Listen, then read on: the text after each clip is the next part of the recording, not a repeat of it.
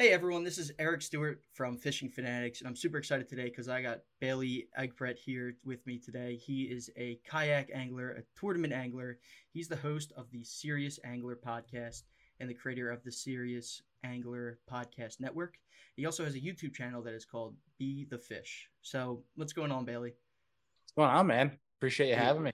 Yeah, man, excited to have you here. And I just want to just jump right into it, man, and talk about the Hobie Bass Open Series.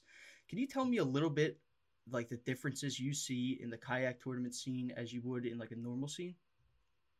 Yeah, so like uh, a lot of people when they think about bass tournaments, uh, typically it goes back to like Bassmaster, right? Bass Nation, which is the OG of it all uh, before like FLW came to the scene. Um, and that's what everybody attributes to, you know, big boats, like bass boats, all decked out, looking like spaceships these days. And uh, uh, in line of like the competition, it's theoretically the same, you know, but uh, it's basically from a kayak. And what we do is uh, some tournaments, more like your your local or regional stuff, is sometimes it's three fish, but like the Hobie Bass Open Series and National Trails, they're all five fish, same thing as the bass boat side, but we go by length. Uh, and we use our uh, it's it's interesting because we have to use our most important gear is a board and a phone because it it's all by your, your five longest fish for the day or over a matter of two three days pending the tournament. Um, but it's pretty cool. It's a it's a really accessible way to get into uh, tournament competition, um, and it's one that I've fallen in love with. Being that I haven't had a boat, you know, I've gotten into kayak fishing. That was my route into really learning about bass fishing. Um, but it, it's a cool way for for people to buy a paddle kayak for 800 bucks have a couple rods and reels and could go win you know 10 grand in a tournament so it's a it's a pretty cool deal with uh, a big big room for ROI on it, but it's uh it's it's growing, it's blowing up like crazy, and uh, it's a lot of fun. The camaraderie is really cool, and it's uh it's essentially kind of the same same route of things as like you see on the boat side, but just out of a, a plastic boat. It's insane. And Bailey, I I did check out your YouTube channel before this, uh, Be the Fish and I saw your pinned post, your pinned video there was you actually winning ten grand um, out of your out of your kayak. So can you walk us through um, what that feels like, kind of just getting that getting that check, man, getting that ten grand out of your kayak, and kind of just how you got to that point. Yeah, so uh, we have a local trail here in New York uh, called NYKBF, New York Kayak Bass Fishing, and uh, for for New York, we get a, a pretty decent pull where it's you know anywhere from 40 to to 60 anglers that compete in it, and uh, I've been doing fairly well on that, being consistent, um, and really just me being a competitor. I mean, we talked offline how I grew up playing hockey, and I've always just been insanely competitive, whether it's you know, from mm-hmm. a legitimate sports team to me and buddies playing backyard football. Like I'm just the guy that takes things way, I shouldn't say way too serious, but I'm always the one that makes a competition out of something.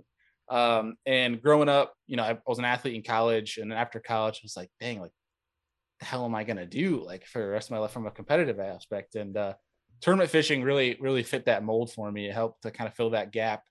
And uh, ever since then, I just kind of was like, I, I was always wanting to push myself, see where I stacked up. And I always saw these people out traveling around the country from the kayak, doing the same thing I was doing locally, but they were traveling Alabama, Florida, Texas, like going all over the place, and they're winning some pretty good money.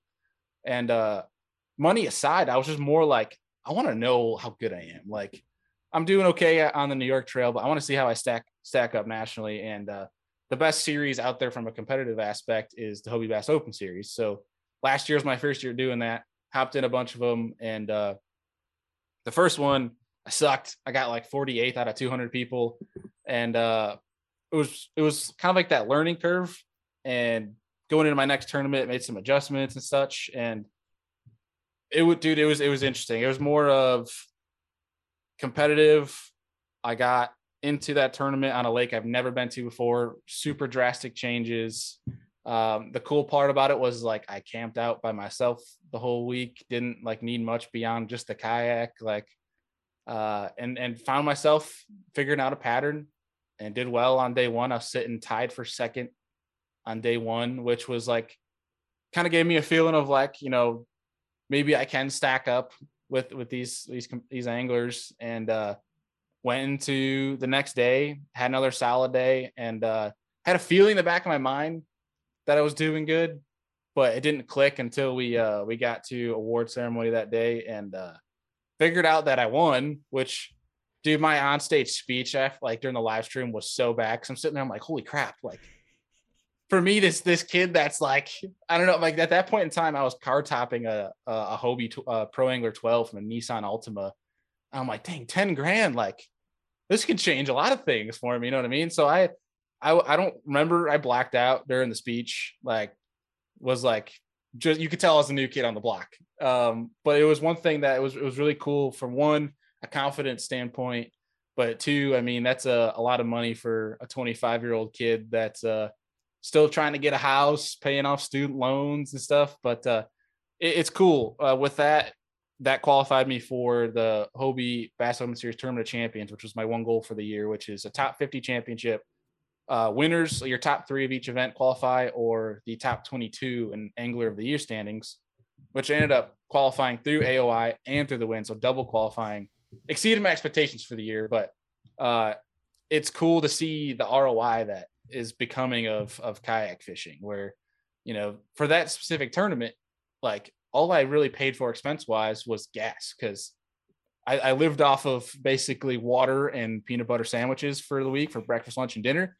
Which, which if you're willing to do that, it's it's great. So like, I, I, had a really good ROI for that tournament, and it just made me more fall more in love with kayak fishing. The fact that I can choose where I want to go fish. I can choose if I fish a tournament or not, and I know that I'm not going to be spending that much money. If I if I have a decent tournament, I'm going to get a decent return on investment uh, but dude, that the ten thousand was pretty. Uh, I don't want to say it's life changing, but it definitely helped uh, steer a, a path that I'm really enjoying going down. Of one, just gave me some more national recognition, gave me confidence that I could hang with this group, uh, and just built way more passion for this tournament scene than I had originally had uh, had thought. And Bailey, it's it's great that you hit on that confidence note because we've had a couple people from the uh, from the tournament that have talked about there was kind of career changing moments where whether they won a tournament, whether they just caught the biggest fish of the tournament, whether it's the one angler of the year tournament, and that really turned their entire career to a 180 and allowed them to just fish with confidence and fish with the focus that they need to win tournament after tournament after tournament. So it's great to see you getting that ten thousand dollars. Like, hey, you know what? I can do this. Prove it to yourself, and then go out there and just continue to perform. Yeah, and it, it was super cool um, because the the tournaments that I did really well in from a national standpoint this year. People that know me at home, uh, and I think it's starting to get a little bit known from the national side that I'm a very, I, I love to be away from the bank. I love to be as far offshore as I can. I'm a big electronics guy. I like I have two graphs on my dang kayak. Like I'm very techy when it comes to that stuff. I love I have a passion for it being a millennial, but I just uh it was one where I had no graphs in the kayak, was as backwoods as I could get. And I ended up winning that way, which is not the way I would have guessed that I would have had my first win, uh, let alone winning one at all. So it was, it was kind of cool. Like throughout the tournaments that went on, like I was very consistent from doing something that I thought was my weakness, uh, but turned into a confidence. And it, it was kind of cool. It was kind of eye opening, but I, I think I accomplished my goal last year of seeing where I stack up, but no, now it's just the the challenge of being consistent with it, right? I mean, it's some people have good years, but I mean, a lot of people have one good year and then they're they're done. They're never heard of again. So my, my goal is to keep keep that ball rolling. I love it, and just yeah. keep it rolling. Keep keep the momentum going down, right? Keep the momentum yeah. up, and just keep going. The um thing I wanted to hit on there was the electronics because it's one of those things. Personally, I've been thinking about getting a live scope in, in my boat and getting some more electronics, upgrade them from what they produce in stock. Right. Um, any recommendations you have on what you use and how you kind of use it um, throughout a tournament scene, or even if you're just fishing for fun? You know, how do you really incorporate that live scope or incorporate your electronics into your strategy throughout the tournament?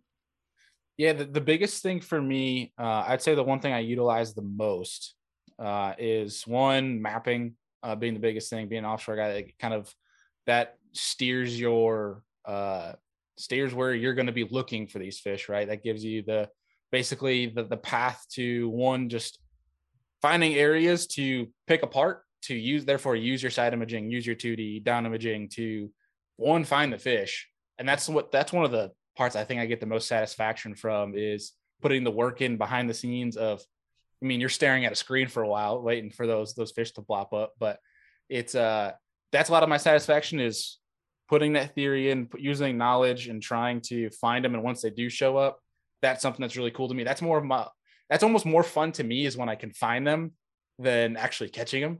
Uh, but I'd say mapping side imaging is probably the most crucial uh, to an angler, especially if they like to fish offshore.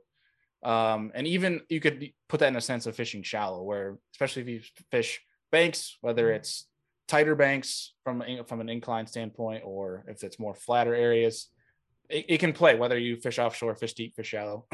but um, I run Mega Live. It's a forward facing sonar similar to LiveScope, but it's a Humminbird brand. And for me, there's a lot of people that think it's just a fish catcher, that it's there's this misconception that you're automatically going to be catching more fish because you're using the thing and they're just going to ma- magically show up on your screen. Which, what's cool about it is you, to me, uh, is you learn way more about fish than you realize before having that technology. You learn how they behave. You can watch fish, study them, see how they behave around bait, how they behave around specific uh, pieces of cover. Um, and per lake, per region, like bass behave completely different. Um, and one thing I, I do with that, and there's times where you can target specific bass for sure. Like with forward facing sonar. You see one on screen, you can specifically target that one. And that's a lot of fun watching them race up to your bait and such. But for me, I am very, I fish very targeted pieces of cover. Like I can't just go fish an expansive flat that has nothing and just be hoping for the best. I need to be like, okay, there's a rock pile here, there's a brush pile here. I'm very targeted in where I want to be casting. And what that forward facing sonar does for me is I'm able to make, I'm able to line up my transducer where it's on that specific piece of cover, whether it's a gap in the brush pile or it's the edge of a brush pile or there's a specific boulder that's bigger than the rest on the rock pile. And I'm able to make very, very pinpoint casts. And you can do that with like say Humminbird Mega 360, but it's just way more dialed from the forward facing sonar standpoint. Where I'll say a great example to to express what I'm trying to get at here is we had a state championship here in New York, and there was an offshore pipe that was coming out in about 20 foot of water and uh, basically what it had is it had two grass clumps on it. And one of the grass clumps, you can you can see the gap in the grass clump where that pipe's at, and that was where I was catching all my fish. You wouldn't catch them anywhere else except for in the gap, going over the pipe through that that pile of grass. So you're able to make super targeted casts. That's how I use it primarily is from a making as as many efficient casts as possible. You can cast all day long and you can catch fish doing it, but I feel like if you're if the more higher percentage of your casts are in the higher percentage areas to get bit, it's just way more efficient. So that's for me, that's how I utilize it. Yeah, and Bill, you you know, like I go out and I try to fish um, without it, and I feel like you're kind of I'm kind of casting into like no man's land. I have no idea where the fish are at. Like you can kind of tell a little bit just by looking off the bank. It's like okay, this is a steep drop off and all that stuff, but to know that there's a little gap in between the weeds there where the pipe is, mm-hmm is is great information that you can just carry and just catch more fish there. Yeah, and I'll say one thing that's important before, and I I, get a lot of questions uh, from fellow kayak anglers about.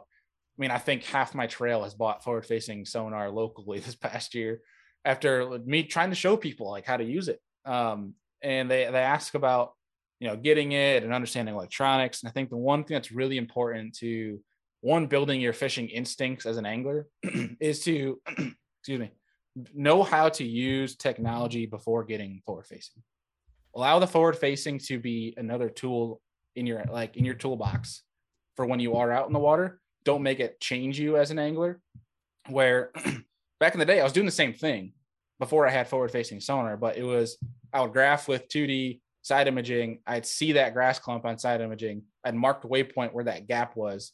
And then it would be the, which is, it's funny because as millennials, we say old school, but for like it's pretty standard for a lot of guys that have been around for a while, been using tech. Is you mark a waypoint, use your boat positioning, where you're, you know, where you're positioned with that, making a cast towards that waypoint. It might take you two or three casts to hit it on the head, but that was the way of doing it and fishing offshore, which honestly is is the like the the roots of how that started from like the the fun of using electronics for me was it was kind of more like a geometry game. You're finding the needle in a haystack and then you're making the right cast. And when you get the bite, it's it's so worth it. So you can do it without forward facing sonar. It's just more of it's a little more back end work. It just again, it's another tool to make it a little bit easier.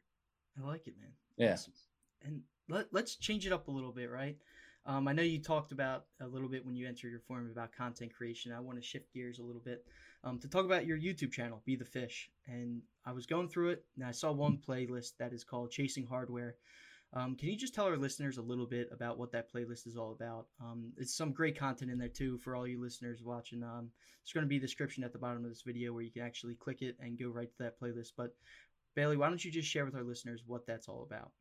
Yeah, chasing hardware for me was something where, um, again, going back to that passion for competition, uh, and it it's something where it was a, a mix of that with my love for creating content and sharing on social media. I love sharing my travels. I love sharing my thoughts, things like that. It was a way for me to have fun creating content and have this external mission on these tournaments that if I'm going to be creating content with it, let's do something cool with it. Let's, you know, give something more where the viewer can have affinity to a specific uh a specific series, you know, get behind what I'm doing. It's not just another tournament video. Like there's there's a mission here and uh for me it's it's not more chasing dollars. I mean, the dollars are great. Ten thousand dollars was awesome. Uh, I will never say no, but uh, for me, the it's always like the trophy is always the cool things to take home, right? Because those are the things that you can keep you know, you can look at, they remind you of it. Money comes and goes where the trophies, like those are where it stakes your claim. That kind of shows what the work you put in. Uh, like I still have the trophy with the bait that I won on hanging back here. Like, and that was it for me. So I, we're, my buddy and I were kind of going over like, man, I kind of want to make a series out of this thing. And I didn't know what the name was. And uh, my buddy actually made the name, my co-host on Serious Angler, Andrew Full. He's like, dude, chasing hardware sounds pretty cool because people call trophies hardware. I was like, yeah, that is pretty sick. And so I just kind of started it as like I'm just going to chase trophies this year. Like, and that was kind of the premise of it. And it kind of keeps it cool because it's like it's this competitive drive. It's uh it's about chasing the win, it's about learning, adjusting, being better as an angler. Uh, and that's kind of really the foundation of it. And it's just kind of led to this cool series where people got behind it in the first year, which is freaking awesome for me. It's pretty humbling, especially as a content creator. So I'm excited for year two, which starts in basically a month, which is kind of scary because I'm not ready. so it's, uh, but it's it's fun, man. That's awesome. And um, yeah, you just hit on it, man. The podcast. Tell, tell us, tell listeners a little bit about your podcast. Who do you interview? What do you guys talk about? Um, I'll drop a link at the bottom too, so they can check it out. Yeah, appreciate that, man. Um, so Serious Angler started uh, about three years ago. Um, actually, we're coming up on probably three and a half. And it started. I did uh, in college. I got my bachelor's and master's in sport management, thinking that I was going to work in athletics. Did a six month internship at the University of Notre Dame, working for their athletic department. And the work weeks were so crazy, hours wise. I had zero time to fish. I already was a podcast guy. I loved listening to Joe Rogan and, and learning.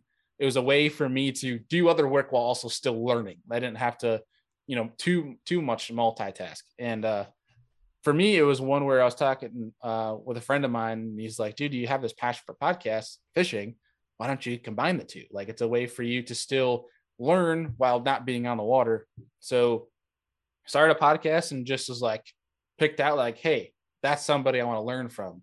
Do you want to be on my podcast? And it was super like, super late. Like, I just filmed them when I had no organization whatsoever. Just started like filming, putting stuff out. It was so bad but it was uh it was fun and I had a lot of passion for it and it turned into this big thing where it's just get on anglers whether they're big names or not and get them on to help uh, more selfishly me and Andy learn about bass fishing to now it's this you know we have a whole network. It's called the Serious Angler Podcast Network. We have three shows Serious Anglers Serious Angler is the one where it's just it's straight up bass fishing education. We do have some fun on the side with like fantasy fishing shows throughout the year. We have another show called Business from the Bass Boat, which is all fishing industry stuff with uh, our, one of our teammates, Adam Deacon. And then we have another one that's Lure Lab, which is a one show a week, 15, 20 minutes strictly on one bait. So like it'll be one bait that we get on somebody that's really good at swim jigging and it's all about swim jigs and diving into the nitty gritty stuff. Uh, so it's turned into this whole side business that I mean, hopefully one day turns into like my primary business. And it's just a it's a cool passion project that uh, is just surrounded by everything bass fishing and teaching educating, having fun with it, and uh, it seems to be gaining some steam. Nice man. Where um where can people find that? Just give it a little quick shout out for people that are listening. Yeah, wherever if you're a podcast person or you're trying to get into podcasts, wherever you consume your MP3 or podcast content, whether it's Apple Podcasts, Spotify, Google, Amazon, etc., you can find us there. Just look up Serious Angler; it'll come up, uh, or you can watch on YouTube, which is the Serious Angler Podcast Network YouTube channel. Nice man. Yeah. Awesome. And then um yeah, we were talking a little bit offline about what you do as a living um, with pure fishing, and I'm just fascinated because one of the first episodes I've ever recorded here was with a guy, and he was talking about how he got his job where he currently works at now with uh, Z-Man Fishing. Mhm. So I would love to just learn about how you got into uh, pure fishing and what you do, and what kind of the day to day looks like for you at your job now. Yeah, so my role is a senior PR manager. And it's actually at a PR agency called Gunpowder, uh, and we have a whole like client list um, across the hunting space, outdoor space, fishing space. Um, and the teams that I work on are Pure Fishing, which for people that may not understand, Pure Fishing is probably the biggest fishing umbrella in the fishing industry with Berkley, Abu Garcia, Ugly Stik, Fenwick, Plano, Frabill. Like the list goes on. There's so many dang brands. It's hard to keep up with sometimes um, as well as Johnson Outdoors, which is your Humminbird Minn Kota, uh, as well as X2 power batteries. And with that, honestly, it was more luck than anything else. I just, I, what I was doing at the time was uh, got out of college, realized I did not want to continue working in athletics, but I want to keep the podcast going. So I got the podcast more polished, got a regiment going, put a lot of time into that. Got my first job out of college working for a rod company up here in New York. That lasted for three months before everyone got fired because of COVID. And uh, once that happened, I was like, well, dang, like no one's hiring. It's really hard to get into the fishing industry. And uh, decided to start my own freelance business doing social media for people, social media, content creation, photography, that type of deal. And uh, the combination with that, the podcast, uh, and having like the connections and the note, like the, the knowledge of the fishing space, combined with uh, Ryan Chuckle, who's the owner of Gunpowder, being if he didn't have the creative and determined mind of you know you have no pr experience but you understand the space. We'll teach you pr but you know fishing. We'll give you a shot. Uh, if he didn't give me a shot then i wouldn't be in the position i am. So a lot of credit to him and the team at gunpowder. It's like a big family over there.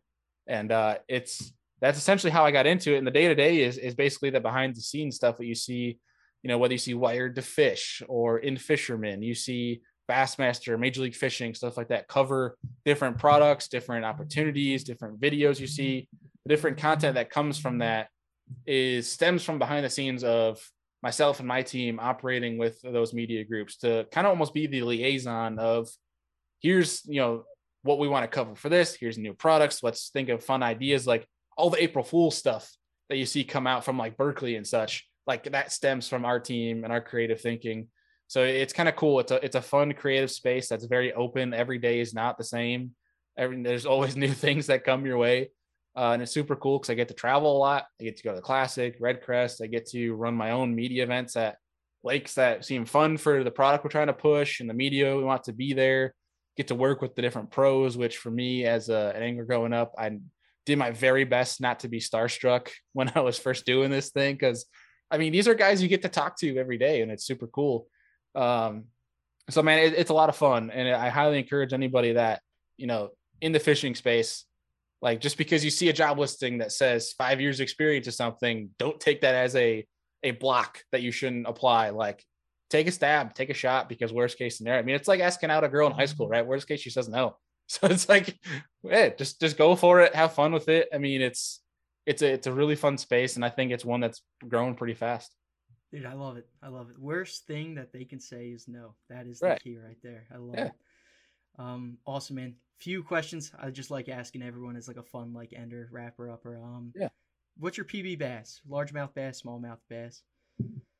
Largemouth is seven pounds, two ounces. I caught on Halloween last year. And then smallmouth uh, is six pounds, 10 ounces. Damn. What'd you catch the uh, largemouth on? Uh, that was an A rig. Nice. And smallmouth? Smallmouth was on a drop shot. Nice. Awesome. Yeah. Cool, man. Awesome. And just to wrap it up, anything you want to plug, the floor is yours. Any websites you want to shout out, any companies you want to shout out, anything like that, you can totally go ahead and just shout them out.